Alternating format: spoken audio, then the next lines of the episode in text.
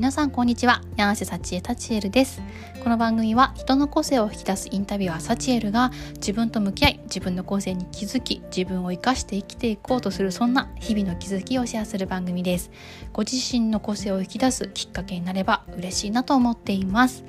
はい。今日のテーマは個性を生かしたいリーダーに必須。人を叱る人を褒める時に意識したいことというところでお伝えしていきたいと思います。これですね実はスタンド FM で毎朝あの9時15分から平日毎朝気づきシェアという番組をしているんですけれども今日ちょっと台風の影響でだいぶうるさい配信になってしまったので改めて似た内容を問い直しておりますはいでですねこの個性生かしたいリーダーにはこの人を褒めるとか叱る時に大事にしてほしいポイントがありますってことで今日はお伝えをしたいなと思っています。え何かということなんですけども私あの褒めるも叱るまあね叱るっていうことをしたことがない感じもするんですけど、まあ、訂正する改善するとかねそういったふうにこう修正を加えていく時にあの指摘していいポイントと指摘しない方がいいポイントがあるんじゃないかなと思っていてですね、えー、一つの参考までにあのお伝えできたらなと思っています。で結論から言うと人を褒める時にはその人の価値観から価値観とかその人の内面奥深くにあるものを褒めると。で叱る時はあと改善を促す時は、えー、スキルとかあ細かい情報とかそういったところを改善を促すというところをですね、えー、意識してやっています。これはあの私ベンチャーリンクっていう会社に入社新入社員として入っていてその時に結構しつこく言われてた部分でこれは成果を出す人の特徴という話の中でもらってた内容なんですけどもあのこう成果を出す人間っていうのはどういう人間かというと三角形があって3層に分かれてますと。一番下のとこにあるのが価値観行動規範。これが一番ベースになって大事なものですよと。でその上に正しい仕事の仕方みたいなね。仕事の仕方がどうか判断軸どうかそういったところですね。があの2番目にありますと。で一番上にスキルとこうスキル知識っていうのが入ってくると。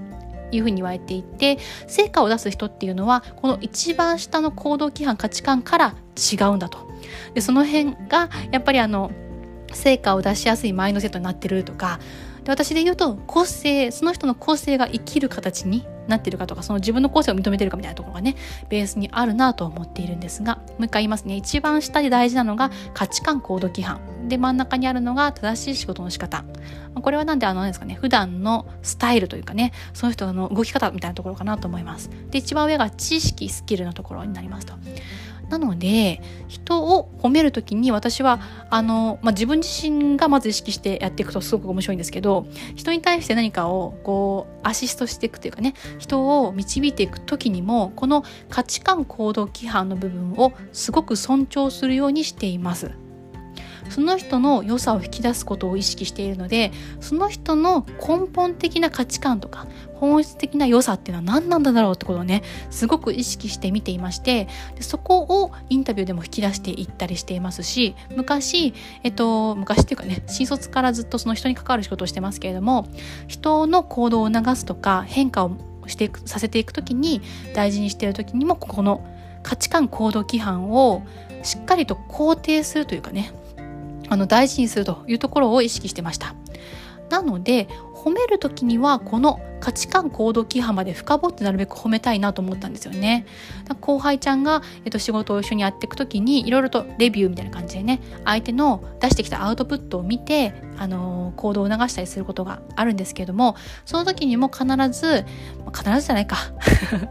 なるべく意識はしてるんですけどね。あの必ずなるべくやってたのは、えー、その人が何を意識してそういうふうに作ってきたのかとかどこに努力をしたのかとかその辺はですね意識してあの確認したりこうやってひょっとしてこれ意識して作ってきた？みたいなことをですねあの触れたりしてました。でそのえ努力だみんななんかなんですかね仕事がしたくない人っていないと思うんですね。認められたくない人もいないと思うし成長したくないって人もそんなにいないと思うんですよ。だから何かしら思いがあってやってるのにうまくいく部分うまくいかない部分があるよというところなのでその姿勢の部分はしっかりと褒めていくようにしていました。なのでこう何時間かけてこういうふうに作ってきた部分すごく素晴らしいねとでここにやっぱり相手にどう伝わりやすいかを意識してやってくるってところが何々ちゃんのすごい素敵なとこだよねってところをちゃんと毎回毎回じゃないか なるべくいいタイミングで褒めると。で、その上で、なんで、すごい伝わりやすくなってると思うんだけど、あの大事なこの情報が抜けてるかなと思っていて、と。で、お客さんにとってこういう風になるためには、この情報が必要だから、この部分について付け加えることできそうって、これはイメージつきそうみたいな感じで確認をして、えー、次のものを出してきてもらうみたいな風にしていました。これ何かっていうと、えー、価値観行動規範のところは大事だねと褒めていて、その上の正しい仕事の仕方についてはちょっと改善を加えていたりあとはそのスキルとか情報足りないものとかについてはこうやって調べたらわかるよとかこのサイト見といてっていうふうに情報提供すると。そうするとですね何が起きるかというとあのここダメあれダメそれダメっていうのを伝えていくとそ全部ダメな気持ちになってきませんか？実は私がそうで私自身すごく扱いにくいあの部下だったんじゃないかなっていうふうに自分で実感してるんですけど、まあ、扱いづらかったと先輩たちも言ってるんですけど 私が扱いにくかった理由としてはその自分が何でも言われることに対してあ私はもうダメなんだみたいな風に考えすぎてしまうっていう傾向があったことですね。なのであのこういうふうにこういいとこがあってもどんどんその部分を封じ込めていくというか もう私はダメなんだみたいになっていくみたいなことがよくありました。